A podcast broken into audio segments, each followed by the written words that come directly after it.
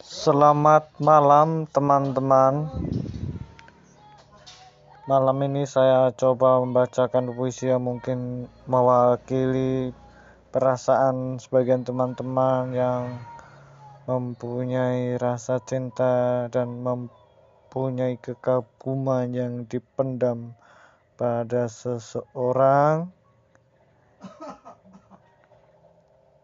Judulnya Perih Selamat mendengarkan